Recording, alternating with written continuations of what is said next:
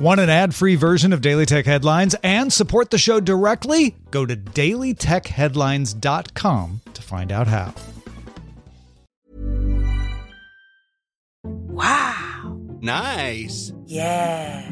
What you're hearing are the sounds of people everywhere putting on Bombas socks, underwear, and t-shirts made from absurdly soft materials that feel like plush clouds. Yeah, that plush. And the best part? For every item you purchase, Bombas donates another to someone facing homelessness. Bombas. Big comfort for everyone. Go to bombas.com slash ACAST and use code ACAST for 20% off your first purchase. That's bombas.com slash ACAST. Code ACAST. My business used to be weighed down by the complexities of in person payments. Then, Stripe Tap to Pay on iPhone came along and changed everything. With Stripe, I streamline my payment process effortlessly. No more juggling different methods. Just a simple tap on my iPhone, and transactions are complete. What's truly remarkable is how Stripe caters to all my customers' preferences. Whether they're using cards, Apple Pay, or other digital wallets, Stripe ensures a smooth checkout experience every time. Setting up Stripe was a breeze, taking just minutes to get up and running. From local markets to global retailers, Stripe helped me expand my reach and grow my business with ease. To learn how Tap to Pay on iPhone and Stripe can help grow your revenue and reach, visit stripe.com slash tap iPhone. These are the Daily Tech headlines for Thursday, May 17th, 2018. I'm Sarah Lane.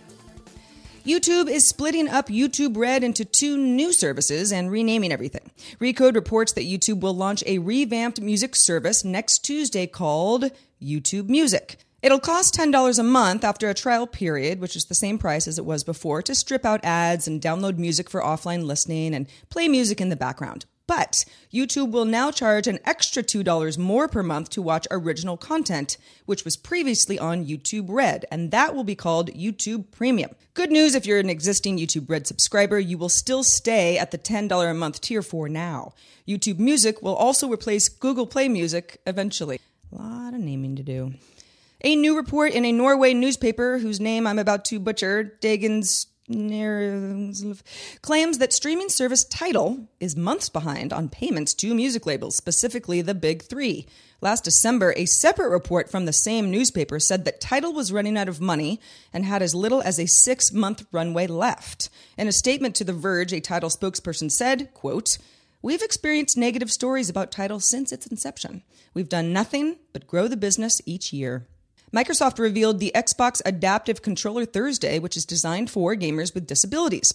Microsoft says it took input from Able Gamers, Warfighter Engaged, Special Effect, Craig Hospital, and the Cerebral Palsy Foundation to create the adaptive controller in a way that would help people. It connects to the Xbox One or a Windows 10 PC via Bluetooth, powers on just like the Xbox Elite controller, but the controller itself is unique. It's about 11 by 6 inches, two buttons up top with light touch enabled, two USB C ports, and 19 3.5 millimeter ports along the back, which allows gamers to plug in their existing accessibility tools. The Xbox Adaptive Controller will cost $100 when it goes on sale later this year. The U.S. Senate voted Wednesday to reverse the Federal Communication Commission's repeal of net neutrality rules. All members of the Democratic caucus and three Republicans voted in favor of net neutrality. The Senate approved a Congressional Review Act resolution that would reverse the FCC's vote to deregulate the broadband industry. That was back in December. If the act is approved by the House and then signed by President Trump, ISPs would have to comply although almost no one expects it to pass through Congress. FCC Chairman Ajit Pai has scheduled his repeal to take effect on June 11th. If Congress doesn't take act, net neutrality rules and the FCC's classification of ISPs as common carriers would be eliminated on that date.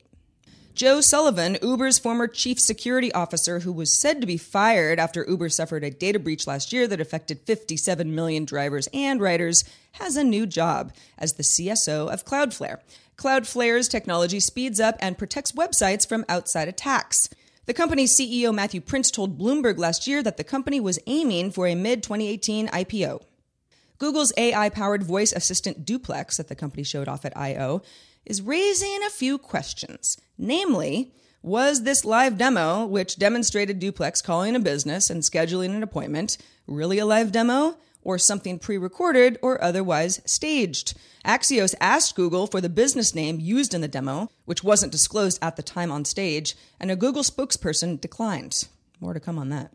And finally, Mobileye, which is Intel's autonomous driving unit based in Israel, has signed a contract to supply 8 million cars to a European automaker, a company official told Reuters, although the automaker itself was not disclosed, nor was the price of the deal. What we do know is Mobileye's advanced driver assisted systems is set to begin in 2021 when Intel's EyeQ5 chip, which is designed for fully autonomous driving, is launched.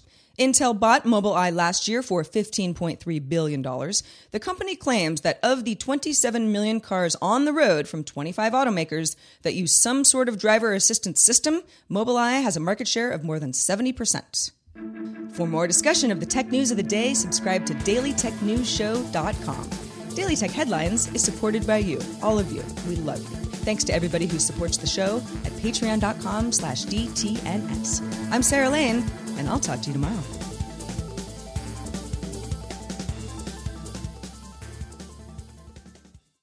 My business used to be weighed down by the complexities of in person payments.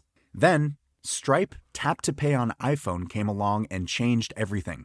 With Stripe, I streamlined my payment process effortlessly. No more juggling different methods. Just a simple tap on my iPhone, and transactions are complete. What's truly remarkable is how Stripe caters to all my customers' preferences. Whether they're using cards, Apple Pay, or other digital wallets, Stripe ensures a smooth checkout experience every time. Setting up Stripe was a breeze, taking just minutes to get up and running. From local markets to global retailers, Stripe helped me expand my reach and grow my business with ease. To learn how Tap to Pay on iPhone and Stripe can help grow your revenue and reach, visit stripe.com slash tap iPhone.